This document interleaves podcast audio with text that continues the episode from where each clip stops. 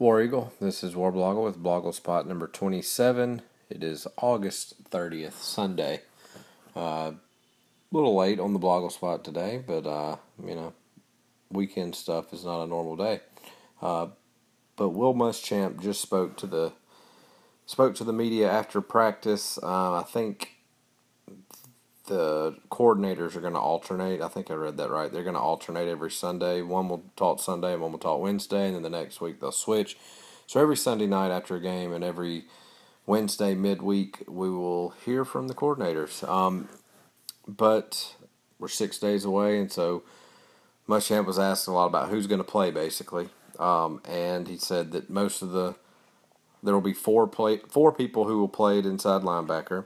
He said Byron Cowart will play every down, not every down like the entire game, but he's not going to be situational. He's he's he said he's good enough to play when it's first down, second down, third down, fourth down, regardless of what what the situation is. So that's I don't know if that's surprising at all. It's kind of maybe surprising because he's a freshman, but he was number one player in the nation by most accounts last year. Uh, that's about it. I mean, he he was kind of no nonsense. Just you know, we're not going to announce any starters till later in the week. Well, sorry, but the does he not know that the the um, depth chart is supposed to come out Tuesday? What is that going to mean? People have to know who's going to play because no, they don't. Um, also, let's see uh, Rhett Lashlee recently said that all four running backs are going to play. So apparently, we're going to play four running backs and four inside linebackers, and that's kind of how it always is. You're going to play who you're going to play everybody at the beginning because you don't know uh, what you got. Um, Muschamp also kind of talked about uh, Petrino and how his scheme isn't elaborate. It's very pro style. It's very pass heavy. Um, just good routes and the reason they've always he's his teams have always been good at at the passing game is because that they execute. It's not that they've got you know some elaborate scheme like more like well I, I was going to say Auburn, but Auburn is kind of relatively simple. It's just a lot of different options off the same thing. Uh, but yeah, that's all the coach speak there was. All the quote unquote news. Tomorrow's real game week, but that doesn't mean anything else is going to come out. It just means we're going to have more things made up to talk about. Um, we're going to have, you know, smack talk. It's real now. It's real. We don't have to worry about who is fourth string safety and who's got a tweaked knee. Yeah, we kind of have to worry about that, but it's not a real big deal. Um, so enough of that. Uh, one thing I meant I failed to mention yesterday, which actually was kind of a big deal, big deal uh, yesterday was one of my more boring, I would say, uh, blogle spots. I even had somebody comment yawn on it. Well, I'm waiting on yours, sir. Uh, but yeah, there's just not a lot to talk about. But I did fail to for, to mention that um, Friday night. Yesterday was Saturday. Friday night, um, Bielema was a parent. Bret Bielema, he's the head coach of Arkansas. He weighs 500 pounds. Um, he was apparently speaking with boosters or talking at some dinner or something and he was going down the schedule. And when he got to Auburn, he said something like, I don't have to tell y'all how much I hate Auburn. First off, the only reason he would have to hate Auburn is because of the stuff he made up two off seasons ago where he tried to act like an Auburn style offense, a quick offense, a fast offense is dangerous. And he started it, not to be that way, but he started it. Him and Nick Saban kind of buddied up together. And then Malzahn was asked about it at media days, and he said he thought it was a joke. He doesn't understand why that would be unsafe. And that was it. Now since then, Bielema is 0 2 against against uh, Malzahn, uh, losing the first one there, like 35 to 17 or something like that, and then last year lost 40. What was it, 45-21 in the opener? Um, I don't I don't get it. It's it's like this is just a complete made up thing. Arkansas's rival is LSU, and that's kind of made up.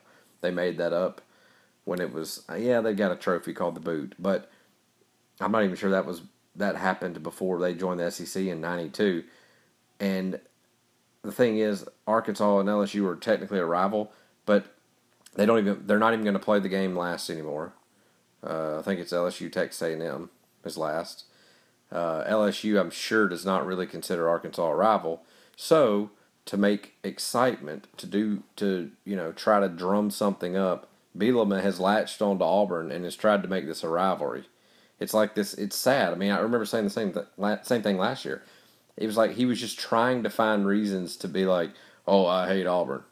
I mean, that's fine. You're he's an opposing coach. He can sports hate Auburn, but there's no reason for him to hate Auburn other than he doesn't like this kind of offense, and that offense has beaten him twice by at least t- two touchdowns or more, both times.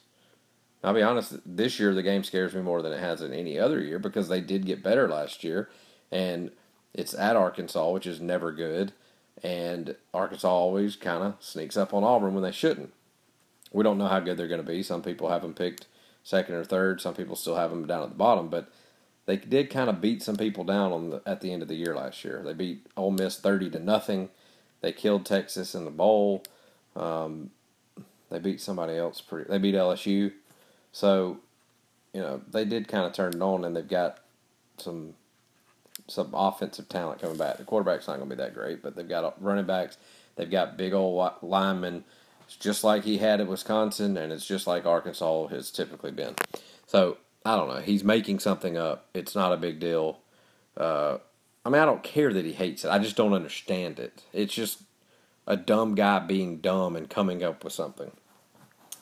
Just another reason to or to add to the sports hatred of him. Uh, what else? Today, six days away, Jeremy Johnson, DaVonte Lambert, which DaVonte Lambert was 86 last year. He's a defensive lineman. Changed number six. So Auburn's going to have a one, a nine. Where's Byron Cowart? 99? No, he's nine. One, nine, four, Jeffrey Holland.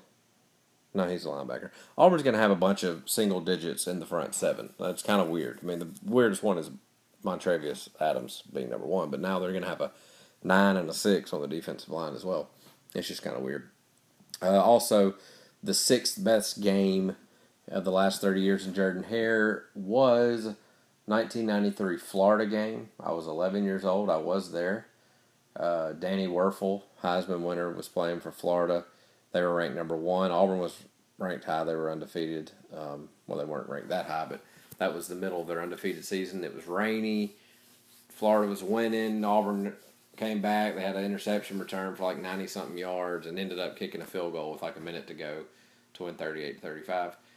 Go watch it. There's a I've got a highlight video on there. Um, it's it's got a bunch of the highlights, but then it shows the locker room, which something Auburn needs to get back to. The review, I don't. I want the review to be how it used to be. The the post game review that comes on Sunday night or whenever. Go in there and talk to the people, talk to the players sitting there with no shirt on or half a shirt hanging off of them or a guy walking around in a towel behind him and talk about the game. That is that's the review. They don't do it anymore. It, they might do it halfway through the show for like three seconds. Show me the fight song, and I need to talk about the fight song another time because I could go on forever. It hasn't been the real fight song. It hadn't been like Pat Dye style fight song excitement in the locker room for a long time. We need to get that fixed. People need to know the words. They need to get excited. They need to know how to do the count off. All that stuff. I'll talk about that another day. But yeah, let's. Anyway, I got on a tangent about guys in towels, but that's that's all. That's all. Um, coach, more coach speak. Uh, Bird is an idiot, and oh, I was gonna say something real quick. We knew Louisville was going to be wearing alternate uniforms with this green-eyed huge cardinal. Cardinals are real small, actually, but a huge cardinal on their helmet. Turns out the other side of the helmet is white with a big shiny silver L on it, and it looks awful. I just retweeted it, so go check Twitter, uh, my Twitter account, and and see it. Uh, it's it's awful. It's it's terrible. Um, so I hope Auburn wins by 100. So I had nothing to talk about, and I went 10 minutes now. So um, that's it. Blogle Spot 27 done. War Eagle.